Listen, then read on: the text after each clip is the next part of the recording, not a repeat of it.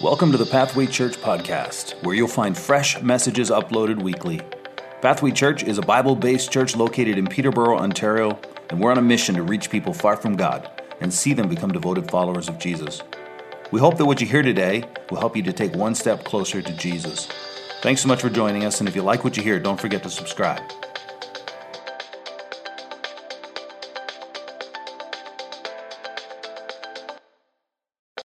We're in the series called It's Fine. We use that language when we don't want to talk about stuff, when we're trying to cover up or trying to keep people from digging into what we're actually experiencing. Uh, I have areas of my life that I try not to talk about. I have areas of my life, even today, that if you were to ask me, what, what, what, was that like? What was that about? I would say, I, it, it's fine. It's fine. I mean, it, it's fine is usually reserved for those moments in our life when we don't want to talk about whatever it is that someone's asking about. Maybe someone has recently asked you about what your childhood was like, about what your first marriage was like, maybe about what your first job was like, or about how you're doing now. How's everything going now? And, and maybe you've answered with those words, it, it, it, it's fine. It's fine. I mean, I'm, I'm, I've learned to live. I've learned to cope with it. I've learned, I've learned to get over it. I've learned to somehow move past it, but I wouldn't say that I have dealt with it. it, it it's just, it's fine. All of us have stuff like that in our life, is what I have discovered. I've discovered that this is not unique to any one of us, but it's actually the thing that joins us all is we all have, uh, how do we say it, unprocessed emotions. We all have feelings in our life that we don't know what to do with. And so the series is really all about the dangers of using the words, it's fine. It's about the freedom that can come from actually experiencing emotional uh, hygiene or emotional health in the same way that we have physical hygiene, in the same way that you, you would prescribe to other people a healthy way of eating or uh, healthy dental practices or healthy physical practices.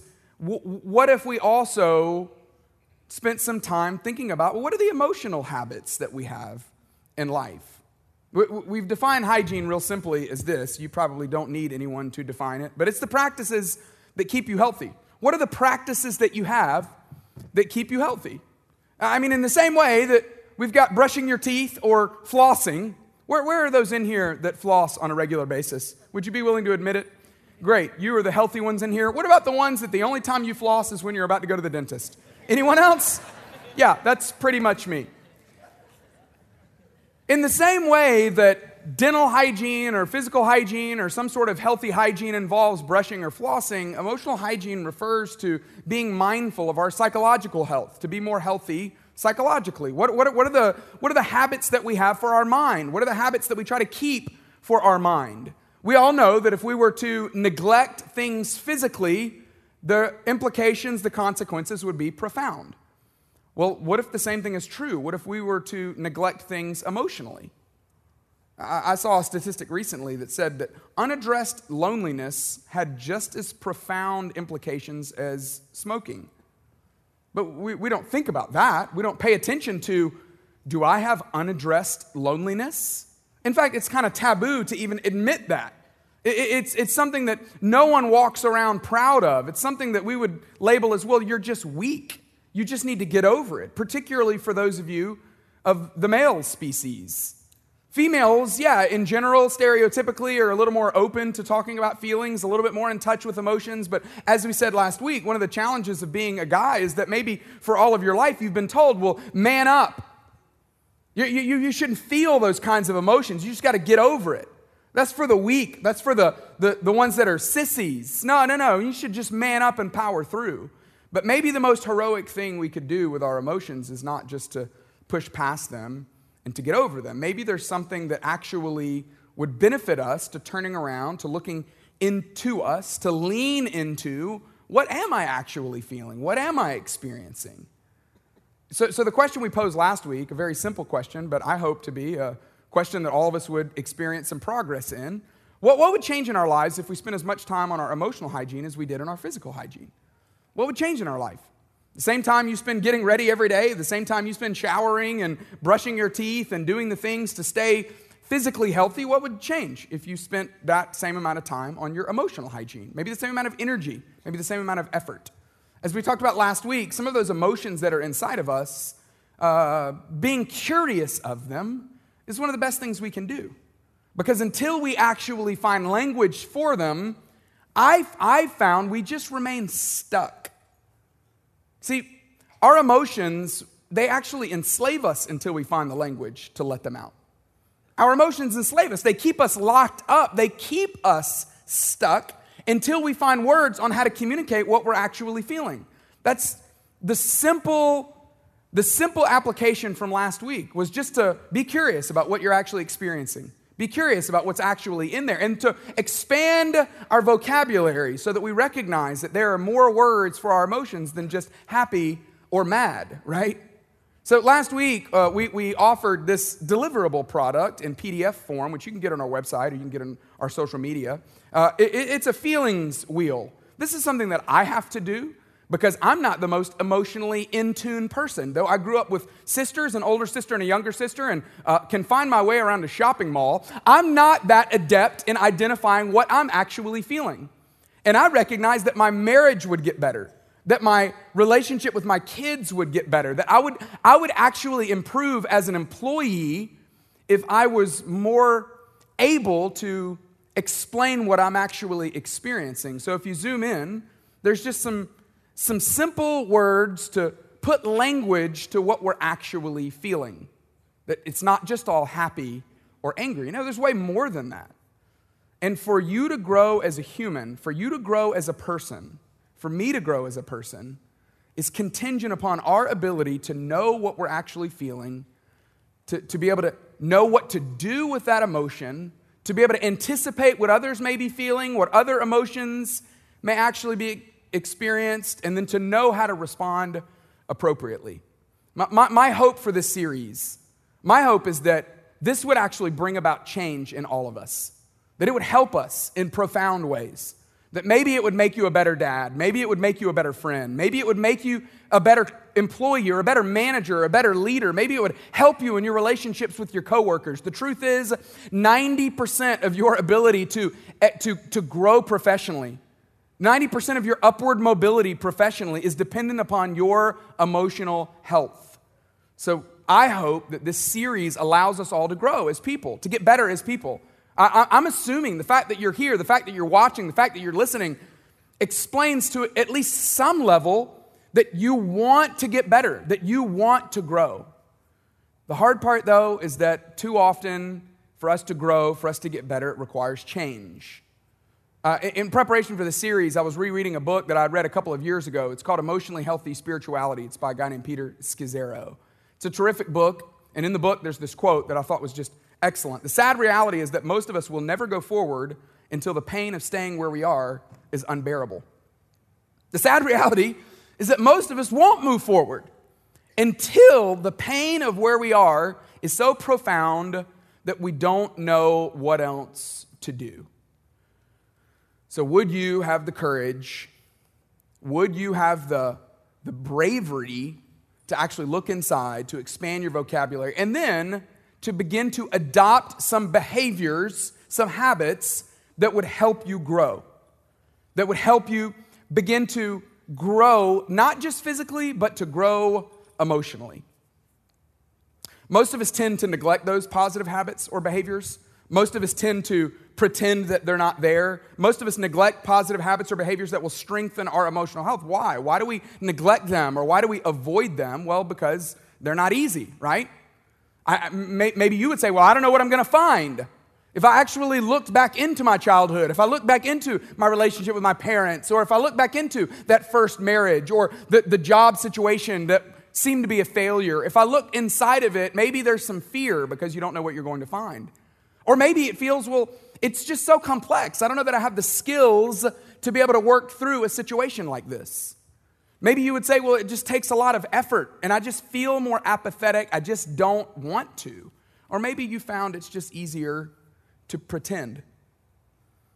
And I'm not saying every time we use the words, it's fine that we're pretending. No, sometimes it's fine is what you're actually experiencing.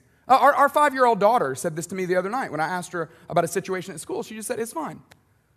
I, have got a, a five year old daughter named Sally, and she's by far my favorite of our children. Um, so I, I, said that earlier today, and somebody said, Are your other kids, are their feelings going to be hurt that you said that? Um, and I said, Are you assuming that my kids watch me preach? Do your kids listen to you talk? Yeah, well, just apply the same thing. Of course, they don't watch me preach. So, no, they're never going to be offended. They're not going to hear this. But if they were to hear this, I would say, I'm just kidding. She's not really my favorite. All of our kids are our favorite, except for her. She's definitely our favorite. So, we have a nine, a seven, a five, a three, and a one year old. So, we got a lot going on at our house. We keep it lit, if you will, and I do hope you will. So, I'm putting our five year old to bed the other night. Her name's Sally. She just started kindergarten. She's been in kindergarten for about a month now. And I went to the curriculum night at the school, and the teacher was explaining the dollar system that the class has adopted. It's a way to encourage positive behavior. She says, when a child does something good, I give them a dollar. But then she said something that I hadn't really thought about. She said, when a child does something that we wish they wouldn't do, we, we take a dollar away from them. Now, I had asked her, I knew about the dollar system. I heard about it every week because on Friday, if you have $10, you can get a toy out of the treasure box. This is what our five year old lives for. And so I, eh, you know, on a regular basis, I had asked her, hey, did you get a dollar today? Anything good happen? Anybody give you anything for doing something that you, you know, are proud of? And, and when her teacher mentioned that they take dollars away, I thought I should probably ask her, has she ever had a dollar taken away? And so that night, as I was putting her to bed, I asked her, I said, Sally, have you ever had a dollar taken away? And she said, oh, yeah. So I've learned as a parent, you just try to poker face, you know, and try to act, you know, like you're not surprised. Like, of course you have, you know. Uh, our other children would have never had that happen, but with you, okay. So I say, tell me more about that. When did this happen? She's like, well, it actually happened last Friday. She said it was just before Treasure Box. She said I was talking to my friend, and we hadn't finished our conversation yet. I could tell the teacher was looking, but I didn't really care because we weren't done yet. And so she said, hey, would you be quiet? And I just decided that I wanted to finish the conversation, and so I finished. And so she took a dollar away from me. So I asked her, I said, Well, that, did that bother you? She said, No, it's fine. okay, I mean, I'm, you, you can be honest though. I mean, do you feel some shame? Do you feel some regret? Do you feel guilty about this? And she's like, No, no, no. She said, I had $11 and it only took 10 to get one, and so I knew I had one to spare. It was one of those like uh, it was one of those situations like an anchorman when he comes home and he's talking to the dog and the dog had gotten into the fridge you know and he was like i'm, I'm not even mad i'm impressed you know? That's kind of what i said. I'm like listen listen uh, well you should probably if the teacher's looking at you and asking you to stop talking you should stop but uh, i'm very impressed that you're doing the math and you knew you had one to give like amazing you know? It's going to help you a lot in life. It won't help you get good grades in conduct but it will help you in life. But we all know that just because you use the language, it's fine, doesn't mean that there's always more there. And so I'm not, I'm not advocating for you going on some witch hunt, trying to figure out exactly what all is in there. No, I'm just saying if you want to grow as a person, it's going to require you adopting habits. So the question really is, is why do we pretend? I mean, pretending, quite honestly, pretending feels safer than honesty and vulnerability, but it leaves us with a pretend version of ourselves. And so you can pretend if you want to. Maybe you've pretended for a long time, but maybe it's time, for the sake of the people around you, for the sake of your own growth, maybe it's time to stop pretending and just to look back, to face into it, and to be honest about what's really going on. The question for today is really what do emotionally healthy people know? And, and, and what do they do? What do emotionally healthy people do? Last week, I encouraged you to be curious. Emotionally healthy people know that there's usually more there, that it's fine is usually a sign to point to something more. It's fine is usually an excuse that we give to cover up for something that's really there. And picking up the rock sometimes is scary, but it's worth it. And then what do they do? What are the habits? If somebody were to ask you, what habits would you provide? What habits would you encourage to, ha- to help someone have healthy physical hygiene? You know what you would tell them. But what, what, would, what would somebody who is emotionally healthy prescribe as habits that we should keep? With his followers, Jesus had conversations about habits a lot. In fact, maybe you've heard the phrase, uh, you're going to eventually reap what you sow. Well, that's something that Jesus talked about with his followers, that he knew, hey, this is the way life works, that when you sow something, you will eventually reap something, that there is a cause and effect to life. It's one of the realities of life. And in this conversation that we're going to look at real quickly, Jesus introduces this conversation with his followers, his closest followers, explaining to them, urging them, begging them, challenging them to pay attention to what they're sowing and what they're reaping, because usually there's a correlation. And it all has to do with our habits. The habits we keep, it's ultimately going to determine the kind of life that we have. This is found in John 4. If you have a Bible, you can turn there, or if you have a Bible app, you can go there on your app, or we're going to put it up here on this screen. But here, here's the way it begins. It begins this way John 4, verse 31. Meanwhile, his disciples urged him, urged him, Rabbi, eat something. This is the end of a long day. And what they're prescribing is they're prescribing healthy physical hygiene. They're saying, hey, Jesus, if you don't eat something, you're not going to have energy. Healthy, a healthy diet is essential to healthy hygiene, right? It's a practice that we keep to maintain health. Jesus says, though, I, am not talking, I, I have something more in mind than just healthy physical hygiene. He says, I have food to eat that you know nothing about. I've got food to eat that you don't know anything about. All of your energy is going toward physical hygiene. I want to introduce you to another area of life. I've got stuff that I'm worried about that you're not worried about, stuff I'm thinking about that you're not thinking about. There's things that I'm working on that you're not even working on, and I want to invite you to pay attention to something more than just food. Now, I love how honest this conversation is because uh, it would be if we were there as well. These disciples were thrown off. They didn't know where he was going. Jesus was always on another level. And in this case, we actually get to see how slow on the uptick they actually were. This confused them. His disciples said to each other, Could someone have brought him some food? Well, what happened? Did somebody make a Taco Bell run and they didn't and we didn't know about it? I mean, what, what is he talking about? I've got food that you know nothing about. You, you know the feeling, right? When it's lunchtime at work and somebody comes back with a big bag because they take, take everybody, everyone else's order and they forgot to ask you. That's probably what they're thinking. They're thinking, did somebody run out and get some food and we didn't know anything about this? Hey, ask us next time. Okay, we're interested. They couldn't figure it out.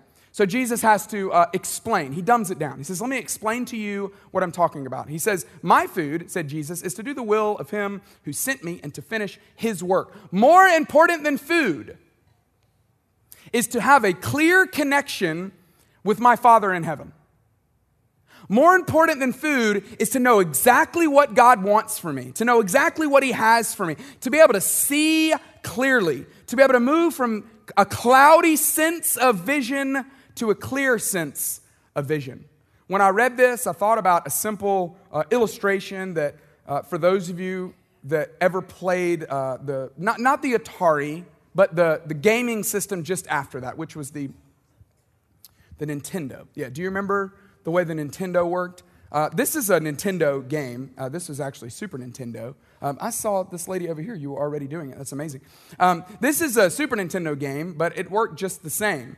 Uh, it's amazing the way, the way the gaming system worked. Uh, there was never a manual for this. As far as I know, Nintendo never prescribed this, but everyone knew that in order to have a clear connection with the unit, something needed to happen, right? If you put the game in and all of a sudden there was a little bit of fuzz on the screen, something wasn't operating correctly, what would you need to do? You would need to blow into the game. Everyone knew this. Like a harmonica, you would go. And then, sure enough, you put the game back into the unit and it would work perfectly. It's unbelievable how well that worked. Now, some of you could probably explain why that worked. I don't want to know, all right? I just want to be left to my own imagination. It was just magic. It was some sort of connection between my breath and this game that allowed it to work, but we all know that's not true. In the same way, Jesus is advocating for a healthy connection between him and his Father. I, I, the best thing that could happen to me is not a full stomach. Though that's important for healthy physical hygiene. And if you never had a full stomach, then you wouldn't eventually live. That, yeah, that's a big part of life. But as long as I don't have a connection with Him, there's something I'm missing out on. And so there are some things that need to happen for me to have a clear connection with Him. And He's going to explain the idea of habits, the idea of sowing and reaping. He continues and he says, don't, don't you have a saying, oh, it's still four months until harvest? Well, I tell you, open your eyes and look at the fields. They're ripe for harvest. Don't you have this saying, hey, harvest is still four months away. You've got plenty of time. This is the way I lived my entire academic life. The semester would begin, my parents would always tell me, hey, why don't you go ahead and start looking out over the semester at what you have to work on? But in my mind, I would say the same thing. I would say, yeah, but we still have four months. Why would I start reading anything now? Why would I start writing anything now? Why would I start studying anything now? We've still got four months. We have plenty of time. Jesus is saying, don't you usually procrastinate about important things in life? When it comes to your physical hygiene, you think, oh, well, I've got plenty of time. I can work out later. In the same way, there are going to be areas of your life where you say, you know what, I just don't want to do that work because it feels hard, it feels complex, I don't exactly know what I would do, and so I'm just going to put it off. He says, don't, don't, don't do that because the fields are ripe right now. What you're doing now matters. As now, so then. The habits that you keep will eventually determine what you reap. The habits that you keep, the habits that you have, will determine what you reap in your life. Jesus says this is so obviously true. Why would it not be true with your emotional health, with your psychological health? So he continues to explain. He says, Even now, the one who reaps draws a wage, and the one who harvests a crop for eternal life so that the sower and the reaper may be glad together. Now, clearly, the topic of this conversation is around eternal life, is around what the life that we can have both in this life but also the next life. Jesus said, I've come that you might have more life, that you might have a, gre- a better life, a greater life. I'm talking on the spiritual realm, that there's, there is a way in which you can experience something greater. And it's not just because something you have sown. No, it's something that you can reap because someone else has done the work. In a spiritual sense, Jesus is speaking of his own sacrifice. I am going to make a sacrifice on the cross. I'm going to sow something on the cross, and you have the potential to reap it. You can reap something that you didn't sow. You can sow something that someone else can reap. But the big idea is that we're all connected. That if it's true that I have reaped something that someone else has sowed, the, the, the, scary part, the, the, the reality of the conversation is that someone else is going to reap what you sow. And, and, you can wait and you can put it off and you can kick the can down the road and you can say, well, there's still four more months until harvest. Or you can just admit, no, I'm going to start because problems that happen later usually become greater. I'm going to start because the people around me are affected by what I sow in the same way that others got to reap from what Jesus sowed. He, he says, Thus the saying, one sows and another reaps. It's true. It's true that there is a connection between us. So he says, in, in, in, conclusion, he says, I sent you to reap what you've not worked for. Others have done the hard work, and you have reaped the benefits of their labor. So, would you pay attention? Would you pay attention to what you're sowing? Because you're getting to reap eternal life and you didn't even do the work for it. You're, you're affected by someone else. And in the same way, someone else is going to be affected by you. Who, who's affected by the things that you sow? Well, it's your coworkers, it's your boss, it's your family, it's your friends, it's those closest to you. The big idea is that we're all connected. And the habits that I keep for myself, they will eventually affect the people that I love most. You, you, you will reap the habits that you keep. Not, not only you will reap the habits that you keep, not only will you, will you get to the benefit from the, the effort you put into it, but Others will reap from the emotional habits you sow as well. You will get to experience the benefit from the habits that you begin, from the habits that you keep. But the truth is, other people around you will as well. So I told you, my hope is that you would be encouraged, that you would be motivated, that maybe you would be inspired, not by me, but by what Jesus has taught that, hey, we're, we're connected, that what you sow eventually turns into what you reap. And what you sow eventually affects what other people get to reap. But my hope would be that you would decide to establish some new habits. All of our lives are just summed up by the habits that we keep. The, the life that you have right now, you have that life because you chose to have that life. With, with, with a, a number of exceptions, but for the most part, the quality of your life is dependent on the habits that you've established and that you've kept. And, and, and, the, and the habits that people around you have established and kept. So, so what should we do? What, what are the emotional habits that healthy people do? What are the emotionally hygienic things that healthy people do? I'm going to give you just a couple. There, there's a dozen, there's 20, there's 40, there's 50. We could all name a bunch of them. I'm going to give you just a few of them, and I would love you to just pick out a couple. Maybe you don't pick out these, maybe you pick out your own. But I would love it if you would, because of today, establish some new habits with the belief that I will reap the emotional habits that I sow, and others will reap from the emotional habits that I sow. Here's the first one. The first one is this Would you let your feelings in the car, but make sure to not let them drive? Would you, would you, would you, be, would you be open enough to let them in the car? It's dangerous to mask them, it's dangerous to pretend they're not there, it's dangerous to just try to muscle up and get past them, but it's equally dangerous to put them in the driver's seat and to let them take you exactly where it is that you think they want to take you. Neither is a great option.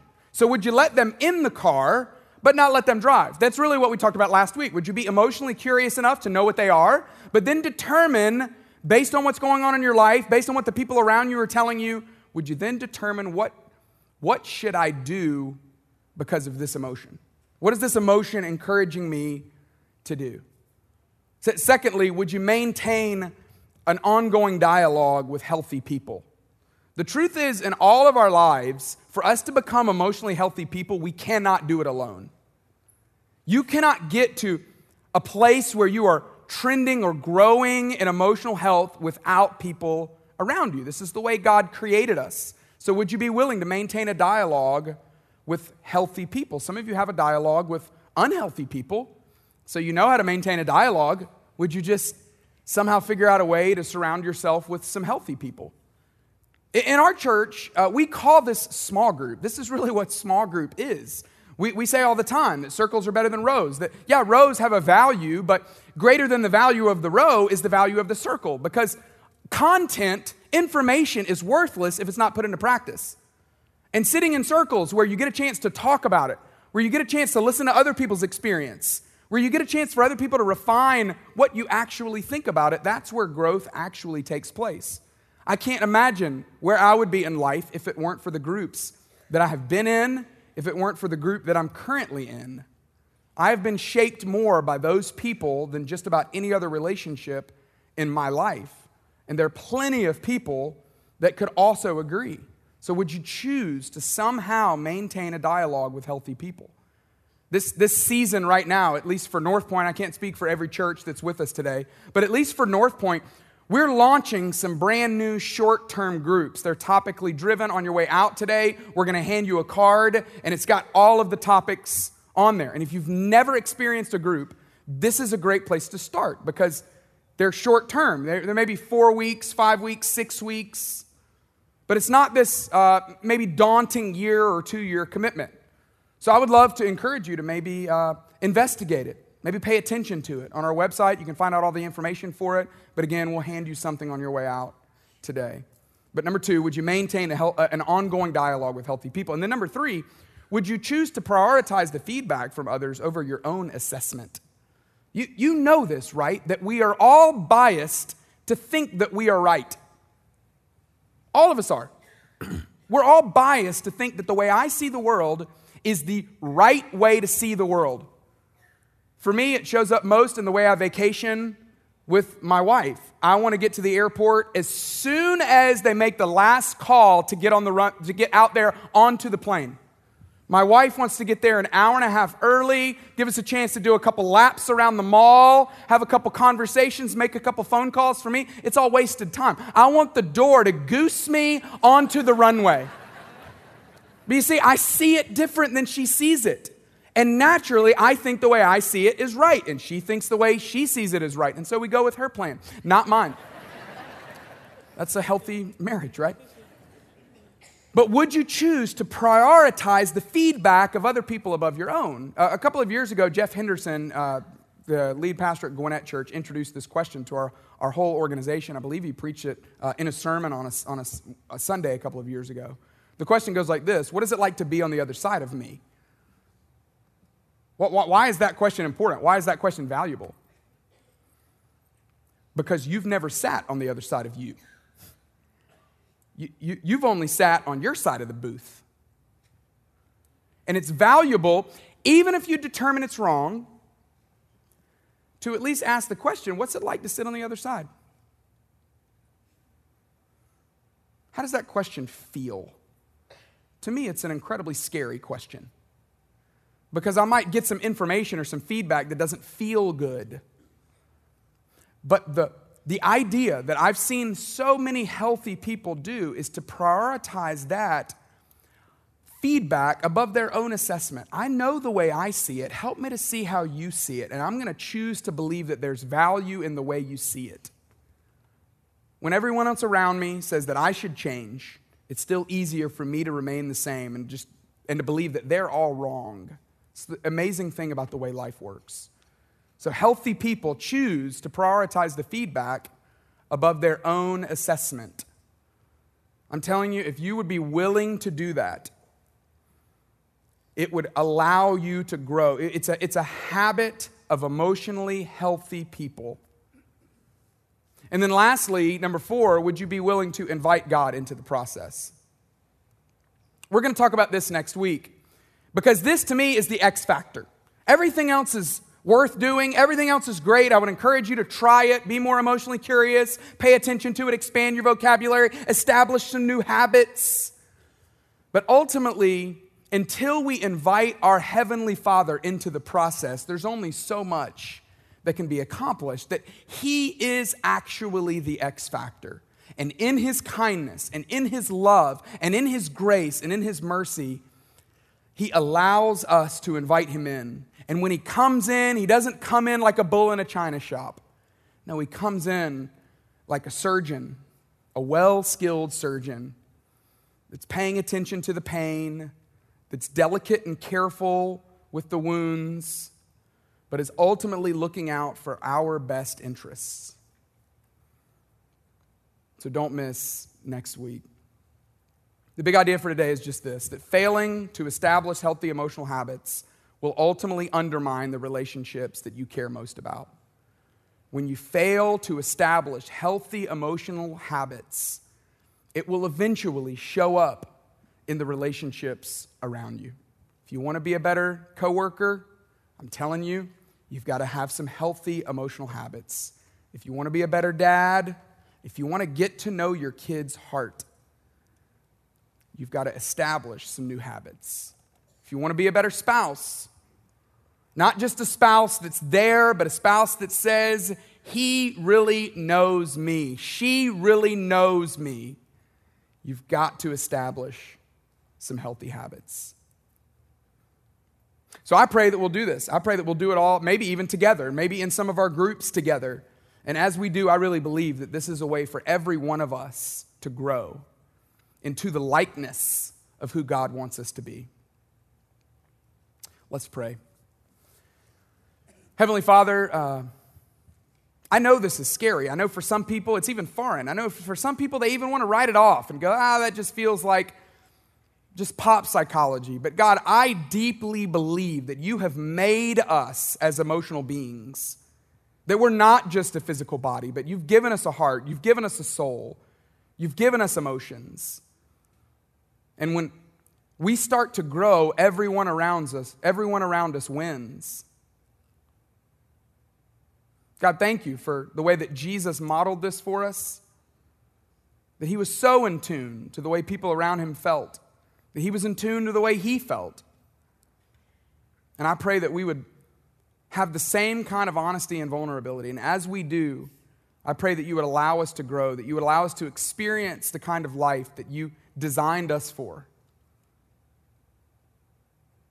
I pray that you would convince every single one of us that we cannot do this alone, that it's only through the help of others, and it's only through the help of you that we're going to experience this kind of growth.